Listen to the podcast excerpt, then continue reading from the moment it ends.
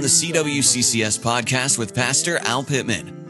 On this episode, we continue the Revelation series recap, and today's message is called The Scarlet Harlot.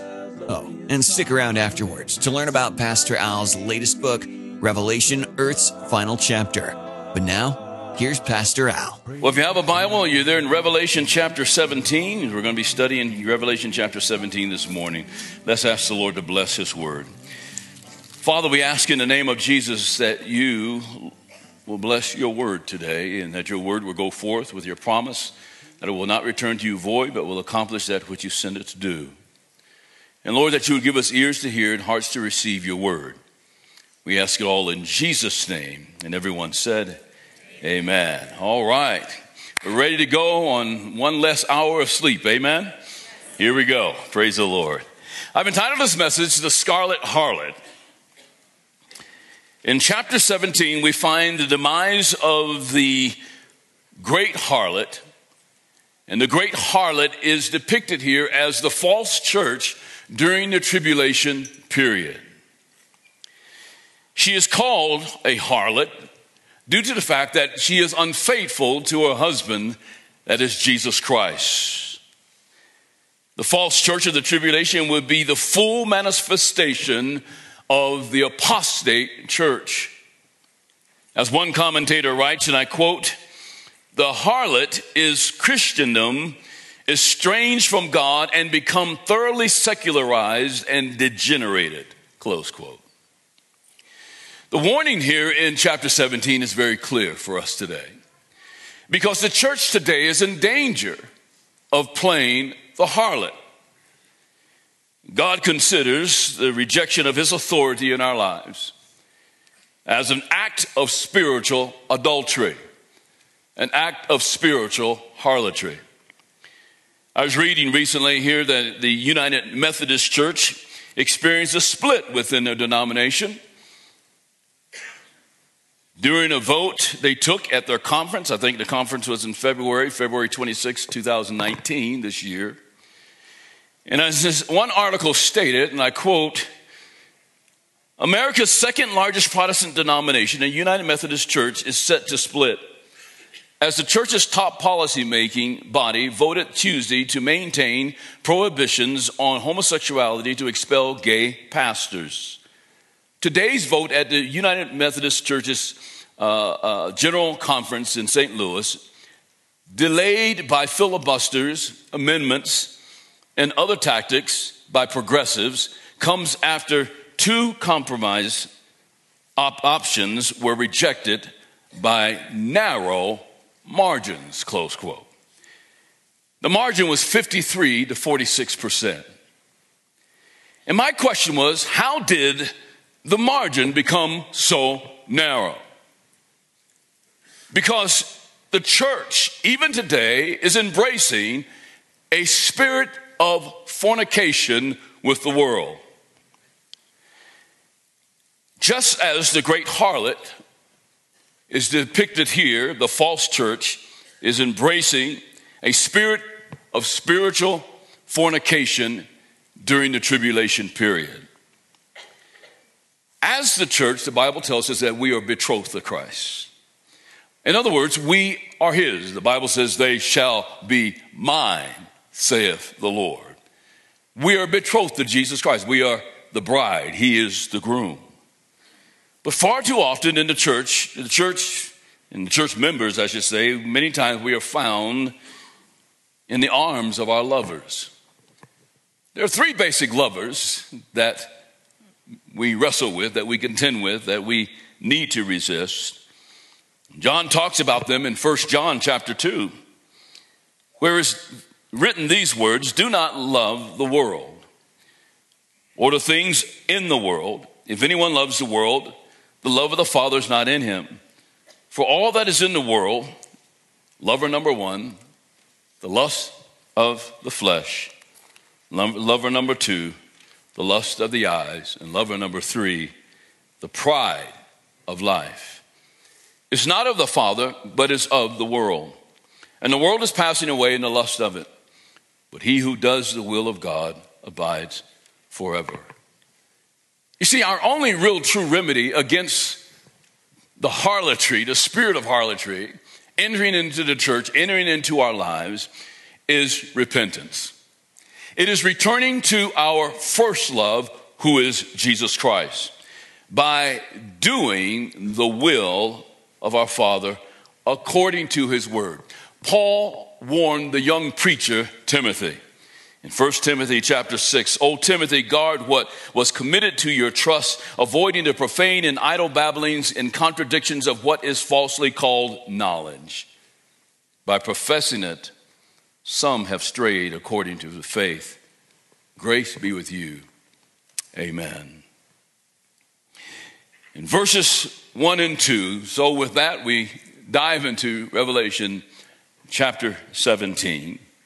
Beginning here at verse 1, where John says, Then one of the seven angels who had the seven bowls came and talked with me, saying to me, Come, I will show you the judgment of the great harlot, who sits on many waters, with whom the kings of the earth committed fornication, and the inhabitants of the earth were made drunk with the wine of her fornication. The harlot sits on many waters. Many waters is actually described for us, and it tells us in the scripture what many waters are in verse 15 of this chapter. If you turn over there, you'll see verse 15. The angel says to John, The waters which you saw where the harlot sits are peoples, multitudes, nations, and tongues.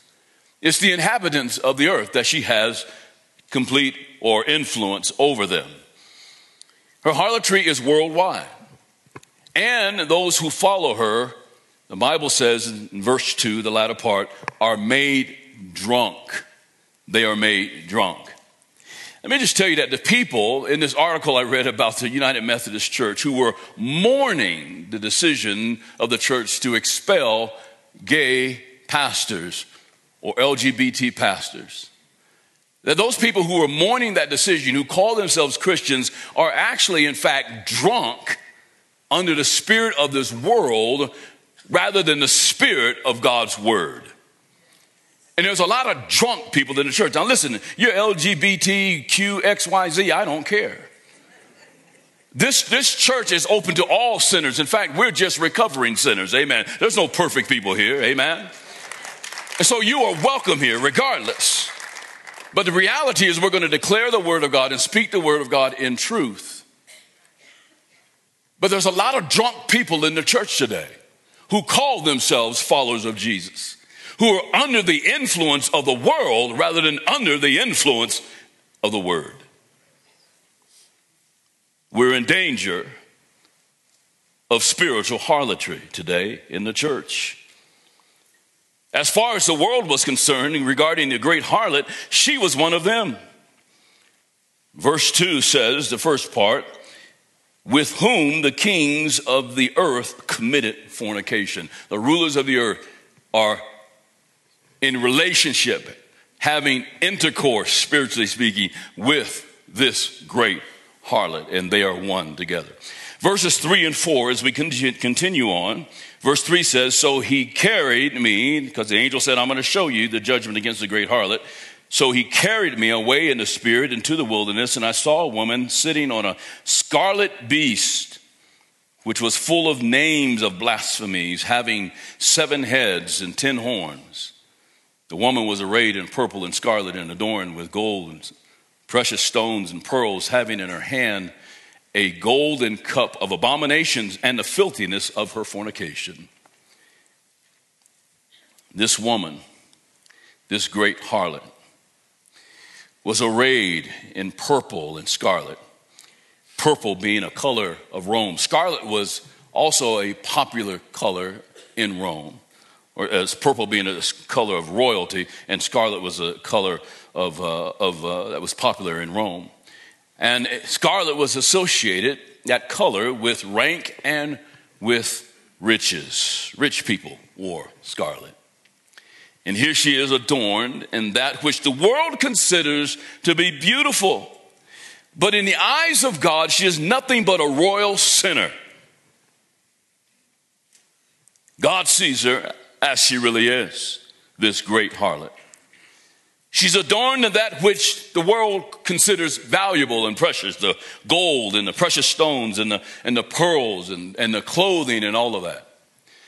You know, far too often, many times, we are guilty of trying, as even as believers, of defining ourselves according to the world standards. Guys, if you don't have six pack abs, you might as well just, you know, jump in a lake somewhere or whatever, right? You got to have six pack abs to really be somebody. You got to look a certain way, a certain image, you know. You got to drive a certain car. The world, this is what it, it, it, it uh, uh, tells us that you're not, unless you're doing this or unless you're doing that, you know, you're not really living at all. And we try to measure up to the world standards and we, we're depressed sometimes because we're, you know, we don't, you know, look a certain way or have six pack abs or whatever. But I think young women, young girls and women are really uh, uh, bear the brunt of that particular lie in our society. You have ladies, you have to look a certain way. You have to be a certain way, and all of this. And so many girls, you know, uh, they have bulimia and things, and, and struggling with different things, trying, especially teenage girls, trying to look beautiful and think that beauty is from the outside, but no, beauty is from the inside out.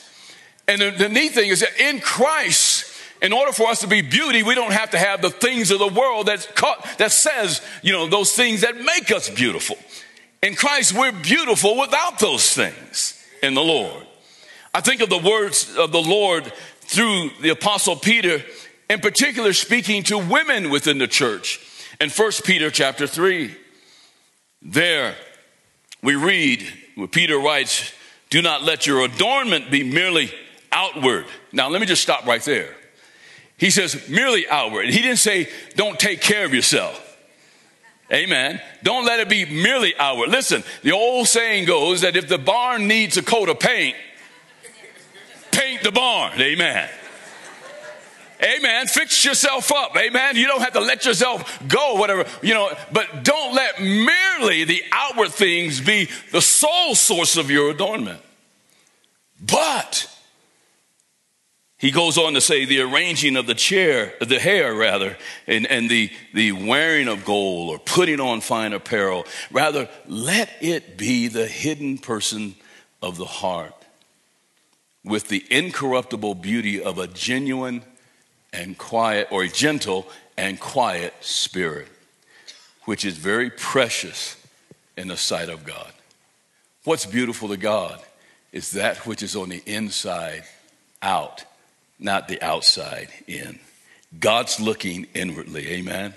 And God says to you ladies right now, to you young girls, if you're in Christ, to Him you are beautiful, amen? Hold on to that truth, amen? You don't have to be adorned what the world considers beauty, amen.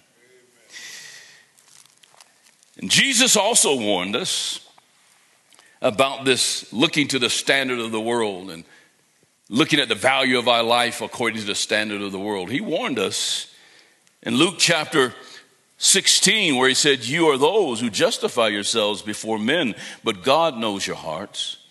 For what is highly esteemed among men is an abomination in the sight of God.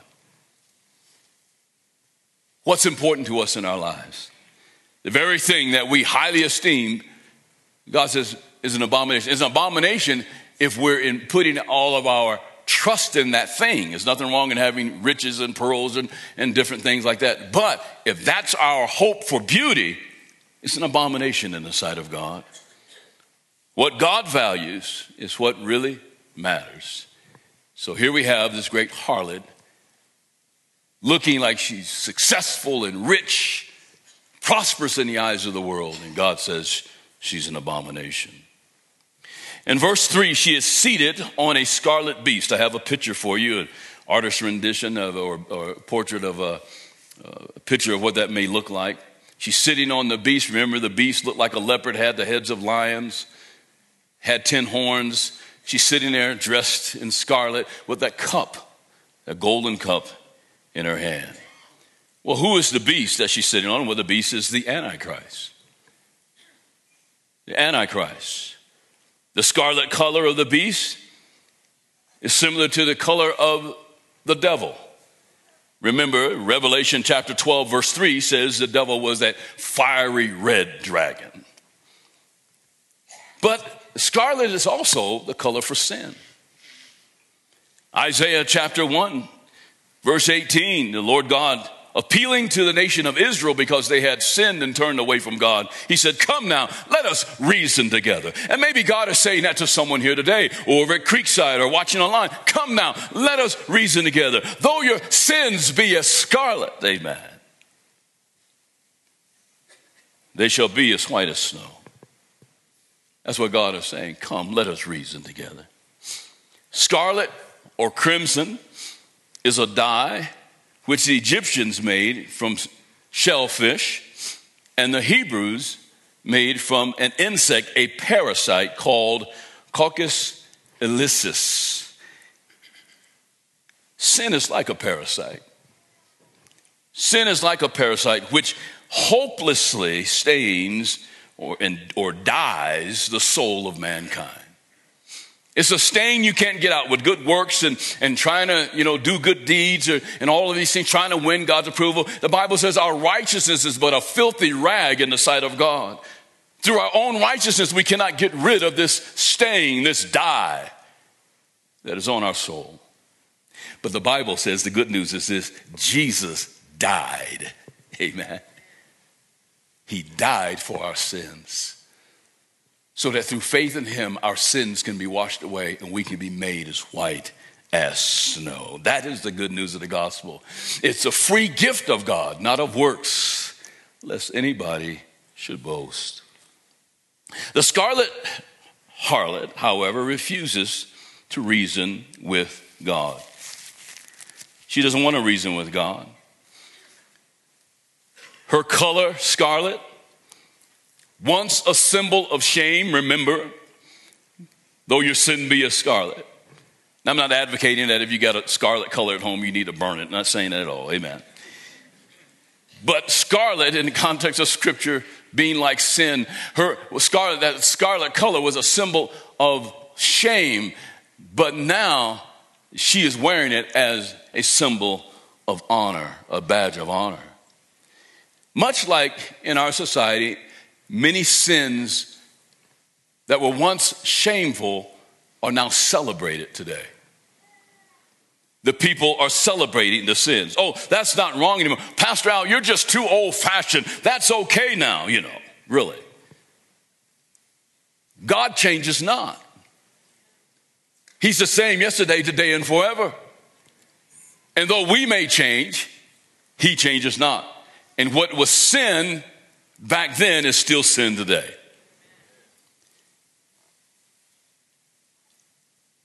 In Isaiah chapter 5, the Lord warns us, He says, Woe to those who call evil good, and then good evil, who put darkness for light, and light for darkness, who put bitterness for sweet, and sweet for bitter. Woe to you!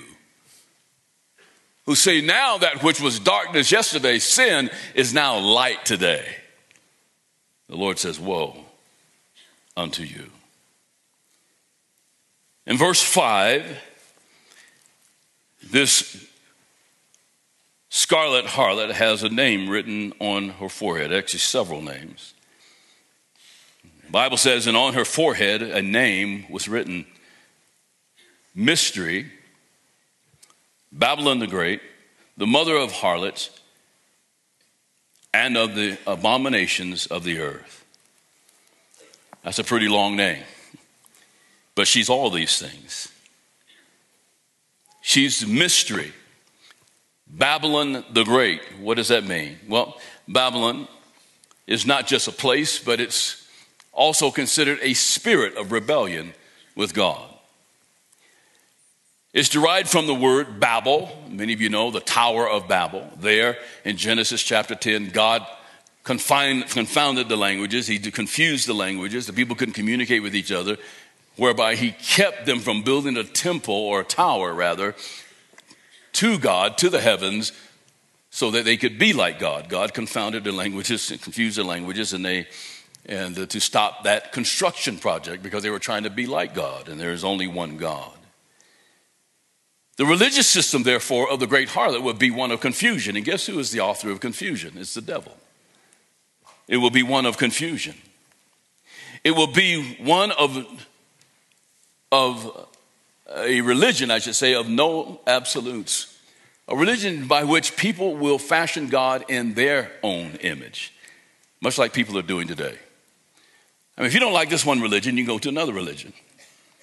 This religion allows this, this religion allows, doesn't allow that, or whatever. You can find your own religion or make your own up. People are doing that a lot today. What are we doing? We're fashioning God in our image rather than being fashioned in His image. Also, on her head, we read on her head that she is the mother of harlots, of abominations of the earth. Her illicit spiritual intercourse with the world system is contrary to the true church. And thus, we find her in verse 6 drunk on the blood of the saints and the martyrs of Jesus. In verse 6, we read, John said, I saw the woman drunk with the blood of saints and with the blood of the martyrs of Jesus. And when I saw her, I marveled with great amazement. Why is John marveling here with great amazement? I think he's marveling here with great amazement because of the very fact that he's thinking, how can someone who names the name of Jesus, who names the name of Christ, murder fellow saints and drink the blood of those who've been martyred for Jesus? How can those who say they're Christians devour each other? He's marveling over that, but you know, that happens in the church even today. John would marvel at how we devour one another in the name of Jesus. Calling ourselves Christians and gossiping about each other and devouring each other and wounding each other and plotting against each other. John marvels, how can she be called a Christian and do these things? Well, the fact is that you can be a Christian in name only and deny Jesus by your works. And this is what she has done, this great harlot. It is possible to have Jesus on my lips and on my mind, have the knowledge, I've got a degree, I have a master in divinity or whatever, and not have Jesus in your hearts.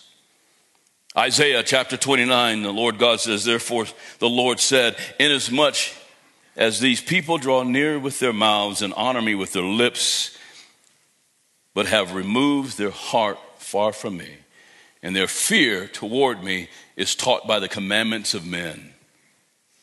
These people have me on their lips, but their heart's far from me. What is that? It's what Paul called a form of godliness, but denying the power thereof. Their, their relationship with me is according to the commandments of men. Oh, I, I, I, toe the line. I look like a Christian. I dress the way they want me to dress. I talk the way they want me to talk. I look the way they want me to look, but my heart is far from God.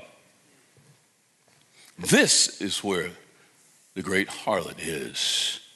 This is what she's about. In verses 7 to 11, John marvels, how can she have blood, the blood of, be called by the name of Christ and have blood on her hands? He marvels. In verse 7, but the angel said to him, Why did you marvel? I wonder if the angel saying that because, you know, uh, John, don't you know the nature of man? Don't you know how people really are? How unfaithful mankind is. Don't you know the nature of man, the de- depraved nature of man? And if we as believers do not walk in the Spirit, Romans chapter 8 tells us that if we walk in the flesh, we'll die. Doesn't mean you lose your salvation, but your relationship with the Lord will become nullified. There'll be no intimacy, no transforming relationship with Jesus Christ. Therefore, walk ye in the Spirit so that you do not gratify the desires of the flesh. He says in Galatians, and it's so true. He says, Look, you know, that's, this is just the way na- the nature of mankind is. Why do you marvel, John? So I will tell you the mystery of the woman and of the beast that carries her, which was the seven, which has rather the seven heads and the ten horns. The beast that you saw was and is not and will ascend out of the bottomless pit and go to perdition. Now, Remember, we talked about this back in Revelation chapter 13 that the, the beast, uh, this is the Antichrist here that is speaking about. That Antichrist will be wounded, suffer a mortal wound, will die, and then come back to life, and the whole world will it just blow everybody's mind. Even though Jesus Christ is risen from the dead, you know. But when they see this happen to the beast, everybody's going to be, like, whoa, this is the man, this is the guy. They're going to be really impressed. But it's a counterfeit resurrection. It's not Easter. Amen. It's a counterfeit resurrection. And he says, And those who dwell on the earth will marvel, whose names are not written in the book of life from the foundation of the world, when they see the beast that was and is not and yet is. Here is the mind which has wisdom. The seven heads are seven mountains on which the woman sits. There are also seven kings. Five have fallen, one is, and the other has not yet come. And when he comes, he must continue a short time. The beast that was and is not is himself also the eighth, and is of the seven and is going to perdition. All right, now that we all understand that, let's move on. Okay, let's let's unpack it, all right? The mystery of the harlot. Well, he says the mystery of the harlot there in verse 7. He's talking about the secret of the harlot is now revealed. In other words, the harlot's been kind of living in secret, but we're going to, I'm going to show you who she really is. It may be manifested who she really is. You know, John says in, in 1 John that there are those who went out from us, but they went out from us because they were never among us. They were never with us. They were never one with us. And they went out that it might be manifested that they were never of us in the first place. You see. And so a lot of people are in the church, but they're not of the church. And the day has come for this great harlot where the angel says, We'll show you who she really is. The mystery is now revealed. She's not really with us at all. She's not really with the Lord at all. And the beast in verse 8, 8 as we have already mentioned, is the Antichrist. And Antichrist is supporting the great harlot. She's riding on the Antichrist. We'll see what happens with that here in just a moment. But here's one thing I want to pass along to you. It's never a good thing for the church to be supported by the world. It's never a good thing for the church to be supported by the world. Because in order to win the world's support, you always have to appease the world. And when we start receiving support from the world, when the world is like, hey, the church is right and we should get behind the church, watch out. Step back a couple of steps. Amen. That's not a good thing. I know where everybody's around this saying, oh, let's get America back to where it used to be and, and all of that, and we can get back to, you know, our religious roots and judo, Judeo-Christian uh, uh, values and all that. And that's great, that's wonderful. But when the world starts embracing the church, there's a problem. Jesus said, I didn't come to bring peace, I came to bring a sword, to bring division. Amen. And there's a clear division between light and darkness. Here's one of the reasons why I have never supported the idea of our church receiving any kind of grant from the government. Never will, never have. God said, Trust me, I'll provide. And He has. Amen.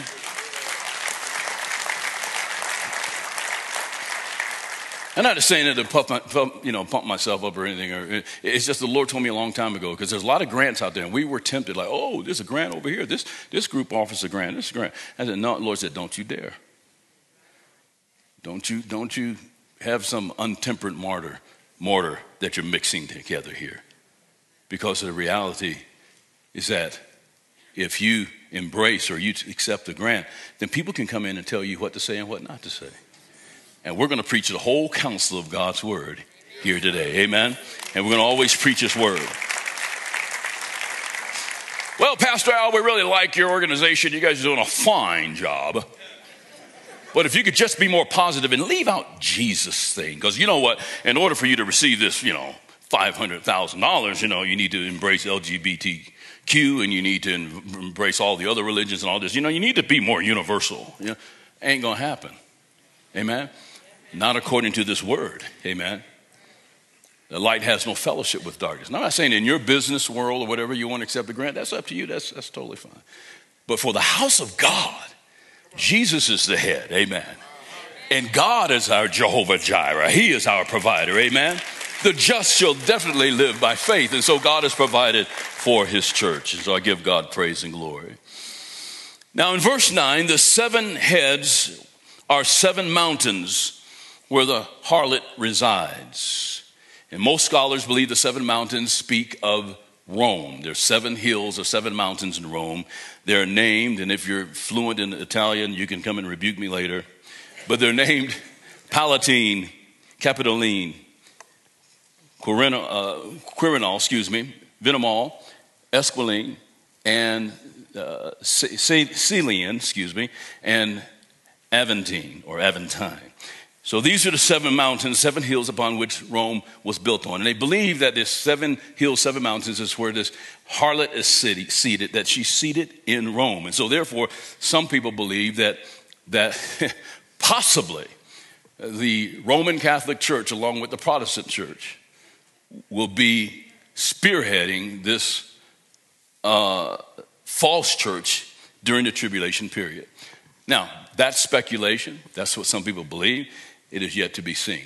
We will see. But we do know this that her headquarters for the, the harlot, that scarlet harlot, is Rome. In verses 10 and 11,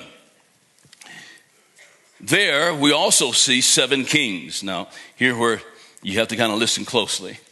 In regards to these seven kings, according to verse 10, it says that five of these kings or kingdoms have passed away, and one, however, was present, that is, existed during the time John is writing the book of Revelation, and one is yet to come. Now, many believe that the five past kings refer to five past kingdoms. The kingdoms are these, and if you can write fast, you can write these down, but they are Egypt, Assyria, Babylon, Persia, and Greece. Egypt, Syria, uh, Assyria, uh, Assyria, Babylon, Persia, and Greece. The present kingdom, the sixth kingdom in John's day, was the Roman Empire. The Roman Empire. And the future kingdom, the seventh kingdom to come, is the kingdom of the beast, that is the Antichrist. Now, I don't want to confuse you, but some scholars believe it's not five kingdoms, it's five kings, and so we'll let them, let them debate about that. Um, and some believe that the, the five kings are five Roman rulers. And I'm just going to say them real quick. They, they think that it's probably Julius Caesar, Tiberius, Caligula, Claudius, and Nero. And uh, the sixth one being Domitian. Domitian was actually ruling the Roman Empire at the time John is writing the book of Revelation. Here's the point the point is that both of these interpretations point to the fact that that seventh kingdom is the kingdom of the beast or the Antichrist. In verse 10, the latter part, it says that he will continue for a short time. He'll be a short timer, this uh, uh, king of the or king or kingdom, the seventh kingdom, would be for a short time, only seven years during the tribulation period. And it talks about short time, talking about seven years during the tribulation time.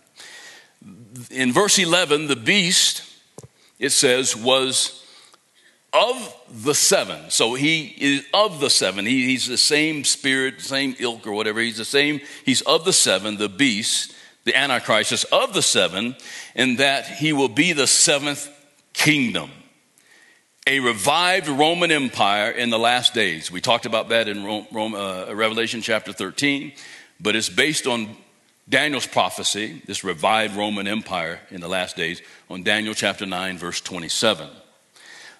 But he will also be of the eighth. So he's of the seventh. The Antichrist is of the seventh kingdom. His kingdom will be the seventh kingdom, but he's also of the eighth. Well, what is the eighth? The eighth is the 10 nation confederation. 10 nation confederation that he will rule over toward his final days. We read about it here in verse 12 and 13. In verse 12, it says, The ten horns which you saw are ten kings, two and ten rulers, who have received no kingdom as yet, but they receive authority for one hour as kings with the beast. These are one mind, and they will give their power and authority to the beast. So, for one hour, they will give their authority to the beast. In context, that one hour literally means the Greek word for one hour literally means a certain short time or short season. In Daniel's prophecy, Daniel tells us that short season is three and a half years. Three and a half years. He says it's a time, times, and half a time, which is three and a half years that this 10 nation confederation will be ruled by the Antichrist, a short time, according to Daniel chapter 7, verses 24 and 25. They will experience a demonically inspired unity. They will come against the Lamb of God, the people of God, and yet the Bible says in verse 14, these will make war with the Lamb, and the Lamb will overcome them, for he is Lord of lords and King of kings, and those who are with him are called chosen and faithful. Hallelujah. Amen. In the midst of all this chaos, amen. Praise the Lord. Give him praise and glory. Amen. Thank you, Father. That the Lamb of God the, the world now united, a 10 nation confederation, and they're coming against the people of God. Oh, it looks like they're winning. It reminds me of, of Muhammad Ali. One of his tactics in, in boxing was called what? The rope a dope, right? And it's like the enemy is winning, and then the church is against the ropes, you know, and doing the rope a dope. But you know, uh, Ali would invite people to come in and just hit him and hit him until they, he wears them out. Then he would clock them, amen, knock them out, right?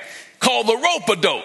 And I believe at this particular time and even now that the enemy is coming against the church, the church looks up against the ropes, but Jesus is getting ready for a TKO. Amen. He's ready to knock the enemy out. He's just setting him up. And he's setting them up here in the book of Revelation. Oh, they thought they were winning. We've got a coalition. We've got one world government now. We've got unity in the world. And oh, we're going to give it to God now. And yet it looks like they got him against the ropes and he comes out swinging. Amen and the Lamb overcomes this 10 nation confederation, overcomes the world. The same thing applies in our lives, folks. Oh, you may feel like you're up against the ropes this morning. I feel like the devil's winning, Pastor. I'm taking the blows. Oh, but God's getting ready for a TKO. Amen. I love what Micah says in Micah chapter 7, verse 8. He says, Do not rejoice over me, my enemy, when I fall, because I will rise when I sit in darkness, the Lord will be a light to me. Don't pop the cork on the champagne, devil, too soon. Amen. I may be up against the ropes, but I'm not finished. Paul said, I was down, but I'm not out. Amen. Praise his holy name. And notice something here. I want you to see something here also. The difference between what the devil says about you and what the Lord says about you. What does the devil say to you? Well, he says to you what he says to me. You're hopeless. You can never get it right. You're a loser.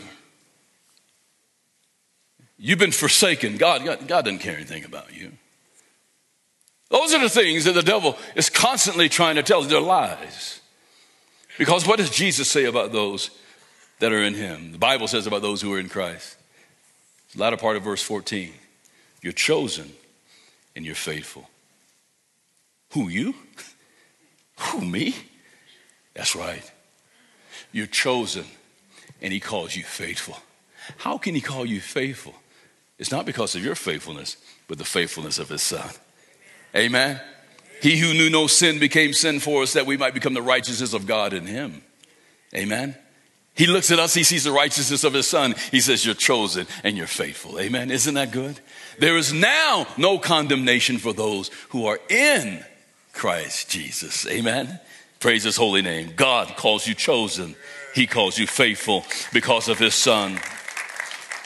In verses 15 to 18, as we continue, says, Then he said to me, The waters which you saw, where the harlot sits, are peoples, multitudes, nations, and tongues. And the ten horns which you saw on the beast, these, these rulers, will hate the harlot make her desolate and naked, eat her flesh, and burn her with fire. You see, that's why you don't. trust in the support that you get from the world. They turn against the great harlot. And then it says this that God is large and in charge. For God has put it in their hearts to fulfill his purpose, to be of one mind, and to give their kingdom to the beast until the words of God are fulfilled. Can we get that down in our soul in the next presidential election? That God is not intimidated by who's in the White House. You are. You've got your underwear in a bunch over who's in the White House. God ain't worried. Psalm 2 says the nations rage and God sits on his throne and laughs. Well, Pastor what about? I don't know. But I do know this that nobody's in authority but that God puts them there. Now, Christians have a problem with that. You know why they have a problem with that? Because they don't live by faith. They don't trust God. Ain't nobody there. Ain't nobody going to be there but what God wants. Now, listen, we should vote. Absolutely. Perform our civic duty, but understand that the outcome is in the hands of God. And even when it looks like the wicked are winning, they are falling in line with God's agenda. That's what it says here. Did you hear me? I mean, because I still got people, what? Oh, you know, good. If it ain't Obama, it's Bush. It ain't Bush, it's, it's, it's Trump. Oh, oh, Trump. God, repent. God is in control, man. God, amen. Praise his holy name. I didn't say we had to like it. I just said we just, you know, we just trust that God is in control. The harlot is destroyed. The nations turn against her. Her demise reminds me of my old childhood story, the old gingerbread man. Remember him? Anybody remember gingerbread man? My favorite childhood story. Because I think every time I read it, I was hungry. I don't know. Oh, the, the older couple couldn't have any kids, and so the wife baked a gingerbread boy in the oven, and he pops out, he's a real boy. And he starts running. And he says to her, Run, run as fast as you can. You can't catch me. I'm the gingerbread man. I am, I am. And he runs from the cow, I think, and the horse and the farmer, and nobody can catch. He comes to the river and, and he can't get across because he wants to step in the water. He might dissolve. And so the old fox comes along and says, Hey, gingerbread boy, why don't you hop on my back?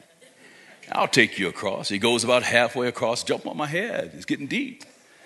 He jumps on his head. He says, Get on top of my nose. He gets on his nose. Wolf, uh, old wolf, or I mean, the fox throws his head back and chomp, chomp, chomp. Gingerbread boy eats the gingerbread boy, right? Great story. Amen. and I was thinking, I was thinking it's very similar to what happens to the scarlet harlot, riding on the back of the Antichrist, and Antichrist devours it. But isn't it like the nature of sin? Sin supports you only to condemn you. How many times have we done things the night before to only find condemnation waiting by our bedside first thing in the morning? The very thing that we ride in on, our pride, our drugs, financial gain, political power, can be the very thing that destroys us. The scarlet harlot's false religion proves to be false security. Jesus said it well for what will it profit a man to gain the whole world and lose his own soul? Or what will a man give in exchange for his own soul? Amen. So, verse 18 and the woman who you saw is the great city which reigns over the kings of the earth. Now, we'll get into the fall of Babylon next time, but let me leave you with these words of application, I believe, because we're talking here about the false church, the great harlot. And what is the difference and what distinguishes the false church from the true church today? Because again, as I said a minute, much of the church is, is, is in danger of playing the harlot today.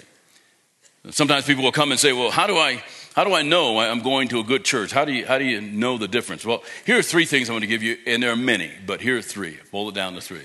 The first question, the three questions we should ask attending any church. Number one is, what have you done with the Son? What have they done with the Son? What have they done with Jesus?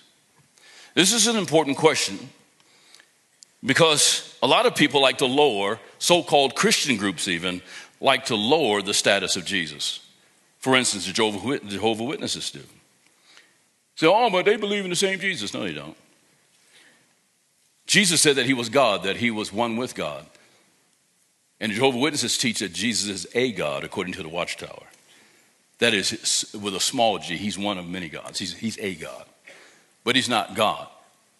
But the Bible says, in the beginning was the Word, the Word became flesh and dwelt among us.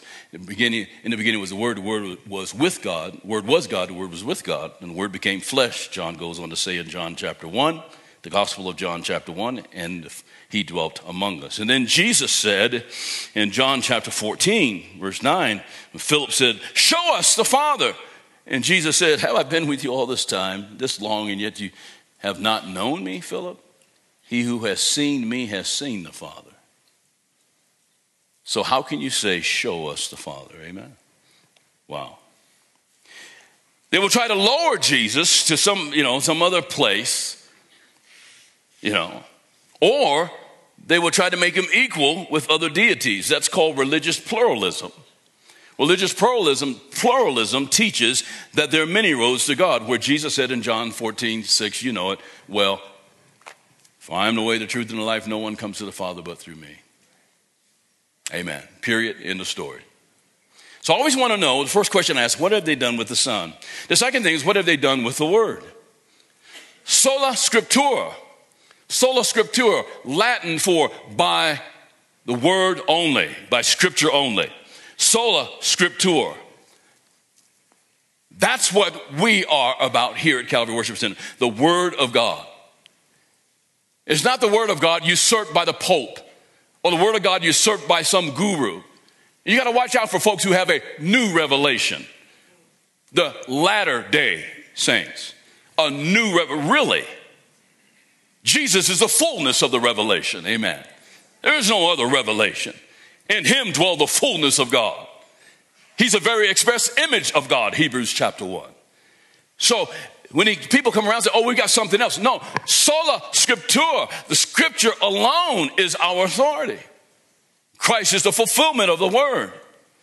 So I want to ask the question when I'm going to your church, when you invite me, amen. Is God's word redacted? Is it censored?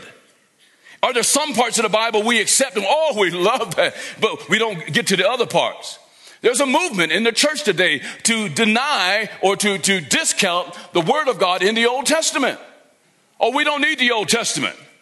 We're not under law. No, we're not under law, but it's all good. It's still the Word of God. I remember meeting a lady one time. She said, you know, she's, anyway, whatever. And she said, you know what? I, I, I love the, I, I, believe what the word of God says, especially what Jesus says, the, the, the, you know, the scripture and the letters, the red letters and all of that. But I have a problem with the apostle Paul. I said, well, you got a problem with three quarters of the New Testament. there are Christians who pick and choose and, and you know, scripture. But we ought to be sola, uh, sola scriptura, amen? We ought to trust in God's word alone all of his word. Paul says to young Timothy, the preacher, all scripture is given by inspiration of God and is profitable for doctrine, for reproof, for correction, and for instructions in righteousness, that the man of God, or the woman of God for that matter, may be complete, thoroughly equipped for every good work. Amen. All scripture, not some scripture. Now we got a few people clapping here, the rest of you look stunned. Did you not know that? All scripture not some scripture. I want to know what you're going to do with what you guys are doing with the word. And thirdly, I want to know what you're doing with each other. What do I mean by that?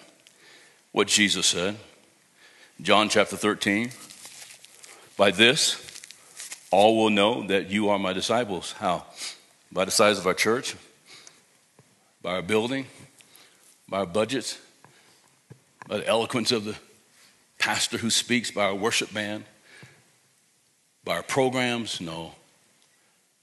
But by the fact that you have love for one another.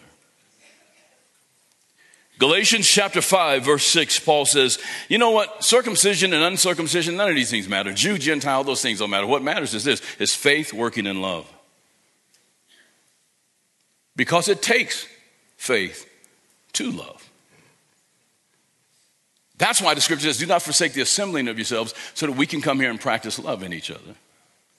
And even beyond these walls, practice love in each other so that the world might believe that we belong to Jesus. I heard people say, Well, I don't need to go to church. That's usually some knuckleheaded dude. I'm just saying, you've been saying that, stop it. You're a knucklehead. When the Bible says, Do not forsake the assembling of yourselves. And you know why God wants you to come together? Because He is, He is by design put people here to just rub you the wrong way, to just tick you off. And then he's going to call you to love them people so that you can learn to love like his father, so that, like the father, so that you can be more like Jesus. Amen? Sitting in your living room by yourself with you and nobody else, me, myself, and I, the trinity of selfishness, you will never grow in the Lord. But it's when we come together, God teaches us how to love each other. Amen? It's hard to love Christians, isn't it? I say, you know, somebody said the ministry is great if it wasn't for people. Amen. Some pastors say at pastor conferences, amen, forgive me. But we have to, we're called to love each other that the world might believe we belong to Jesus Christ. Lest we devour one another, just like the great harlot devouring the true believers in Christ. John said this in 1 John chapter 3. He said, My little children, let us not love in word or in tongue, but in deed and in truth. If you're married for more than 10 minutes, you know what this means. That it takes faith working in love to stay married. Amen? If you're part of the church for more than 10 minutes, it takes faith working in love. Amen. So, those three questions I would ask is, is, is there an atmosphere of love there? Is an atmosphere of grace? What have they done with the word and what have they done with the Son? Ezekiel chapter 16, let me close with this, and I know I'm going a few minutes over because your biological clocks are saying, he should be done by now, but I'm not. Amen, I'm not. Amen. Just a couple more minutes. We have baby dedications. Come on now. Amen. cut me some slack. In Ezekiel chapter 16, if you really want to know the heart of God towards spiritual harlotry, read Ezekiel chapter 16. God speaks of the nation of Israel. He said, I, I, I know of your nativity, and, I, and I'm paraphrasing because it's a long chapter. He says, I know of your nativity. I know when you were born. When you were born, you were thrown out into a field. Nobody cared for you. You were still attached to your umbilical cord. I came and picked you up. I cleaned the blood off you. I fixed you up. I, I anointed you with oil. I gave you sweet uh uh, uh, uh, uh, cakes to eat, and, and I clothe you with, with jewels, and I put fine garments on you. I cleaned you up. I did all these things. Your, your, your fame went throughout the land and all of that. God said, I did all of that for you. And then he goes on to say, But then you began to trust in your own beauty. And I thought, Isn't that like some folks in the church? Oh, I got a degree on the wall now. They call me pastor now. And I began to trust in my own self. Oh, I've been around the church for a while. Don't you know how long I've been coming here? I get that a lot. There's no righteousness in longevity. Amen, brother. Back up. I don't owe you nothing but love. I don't owe you no position. God said, I did all these things, but you began to trust in your own ability. Oh, look, oh, I'm, I'm something now, right? You began to trust in yourself. And then you began to lay with your lovers. He said, You gave it, he said, you, this is what he said. This, I'm paraphrasing, but it's real close to what the Lord says. He said, You gave it up to whoever wanted it. Your time of love was upon you, and you went out and you just, whoever, whoever would have it, you gave it to them. God called, he said, You act like a harlot. And they went through all of this, talk about this harlotry and all of these different things in the Lord for a long time here in, in uh, uh, Ezekiel chapter 16. But then he comes to chapter uh, verse 60, actually. Like I said, it's a long chapter, verse 60. And the Lord says this after all of this, after all of our mess, all of our unfaithfulness, our harlotry. And again, he's speaking to Israel, but he could be applied to the church today. The Lord says, Nevertheless, I will remember my covenant with you in the days of your youth, and I will establish an everlasting covenant with you. And then in verse verse 62, he says, And I will establish my covenant with you, then you shall know that I am the Lord, that you may remember and be ashamed, and never open your mouth anymore because of your shame. Not speaking about your shame anymore. When I provide you an atonement for all you have done, says the Lord. The atonement for all we have done is Jesus Christ. No matter how many times you've done it, how many people you've done it with, how long you've done it, Jesus has made atonement for our shame. What a beautiful portrait. God says, you know what? In another place in the Old Testament, He says, For all of this sin that Israel committed, my arms are stretched out still. Someone who needs to hear that today. Watching online over at Creekside here, God says, My arms are stretched out still for you. Do you know for certain if you were to die today that you go to heaven? He said, But Pastor, you don't know what I've done. His arms are stretched out still. He loves you. He has made atonement through his son for all of our shame, all of our sins, all of our harlotry. Not just for those who don't know Christ, but for those who are in Christ as well. If you do not know for certain that you are on your way to heaven today, you said, Pastor, I want to know. We'd like to give you an opportunity to come to Christ this morning. Just take a couple of minutes. I'm not going to keep you very long. But if this is your this is your time to come to the Lord. If that's your heart's desire, I want you in this auditorium to stand to your feet. If you're online, there's a button for you to click to say, I want to receive Christ.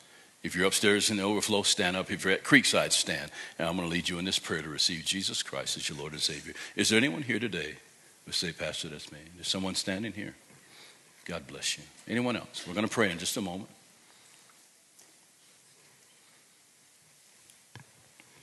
Anyone else? Amen. Thank you, sir. God bless you. It takes courage, man. It takes courage, but the courage is enabled through the conviction of the Holy Spirit. God is speaking to your heart. It's because He loves you. He's not trying here to condemn you. Stand. We're going to pray in just a moment.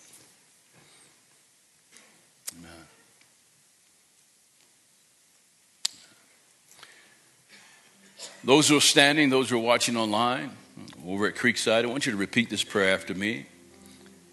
I want you to say it out loud so your own ears can hear it because this is your confession before God.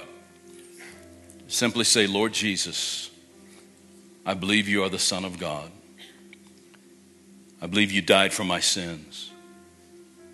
And I believe you are risen from the dead. Forgive me of my sins. Come into my life right now, this morning. I receive you, say this, I receive you as my Lord and as my Savior. Thank you for forgiving me. Will you say that? In Jesus' name. If you pray that prayer with me, I want to shake your hand and give you some information to help you grow in the Lord. So I want to ask you to come on down now. I'd like to meet you. Shake your hand. I'm going to direct you over here to get some information. God bless you. Thank you for your courage. God bless you, man. She has that information for you. God bless you. Thank you for coming, man. God bless you. Right over here. Amen. Praise the Lord. God bless you guys. Walk you over here, man. You're welcome, bro. God bless you, man. Amen. Praise the Lord. God is good. If you're over at Creek Creekside, you can go down front. There's people there to greet you and all, and, and we'll give you that information as well. Uh, we're going to, well, I got you a few minutes over, and I know I want to be fair to our Sunday school ministry and all. These guys are going to be leading the worship song as you're being dismissed. But uh, if you have a need for prayer, we have prayer team members down here that's help, happy to pray with you. Pastors stand on either side here to pray with you, so you don't have to rush out uh, immediately. But thank God, amen. Praise God for His word. Thanks for catching today's episode of Pastor Al Pittman's teaching on the CWCCS podcast. Do you have questions about the end times? Pastor Al's latest book has the answers. Where are we on God's prophetic calendar? Listen to Pastor Al Pittman. This is where we are right now. We're waiting for him to come back for his bride. Here is what Jim Daly from Focus on the Family said about Pastor Al's new book, Revelation, Earth's Final Chapter. Al Pittman has written this commentary to unpack the end of the story. We're all looking for this great day. That great day, the culmination of human history, the expectation and the rejoicing of all the saints of God. Order your copy of Pastor Al's Revelation book where you buy books online or at cwccs.org. Here's the deal, people. Get ready. Jesus is coming back for his bride. The bride needs to be ready. You will be challenged and encouraged. Therefore, no matter what you're going through today, comfort one another with these words. Pastor Al's latest book comes from his in depth teaching series on the book of Revelation. Learn more at cwccs.org. If you haven't already, hit subscribe in your favorite podcast app so you never miss an episode. And if this message hit home for you, share it with a friend. You can also support this ministry and these free teachings by visiting cwccs.org and click on Give. While you're there, you can also find the full archive of teachings from Pastor Al Pittman by clicking on the sermons link. That's cwccs.org. Thanks for joining us. This podcast is presented by Calvary Worship Center of Colorado Springs.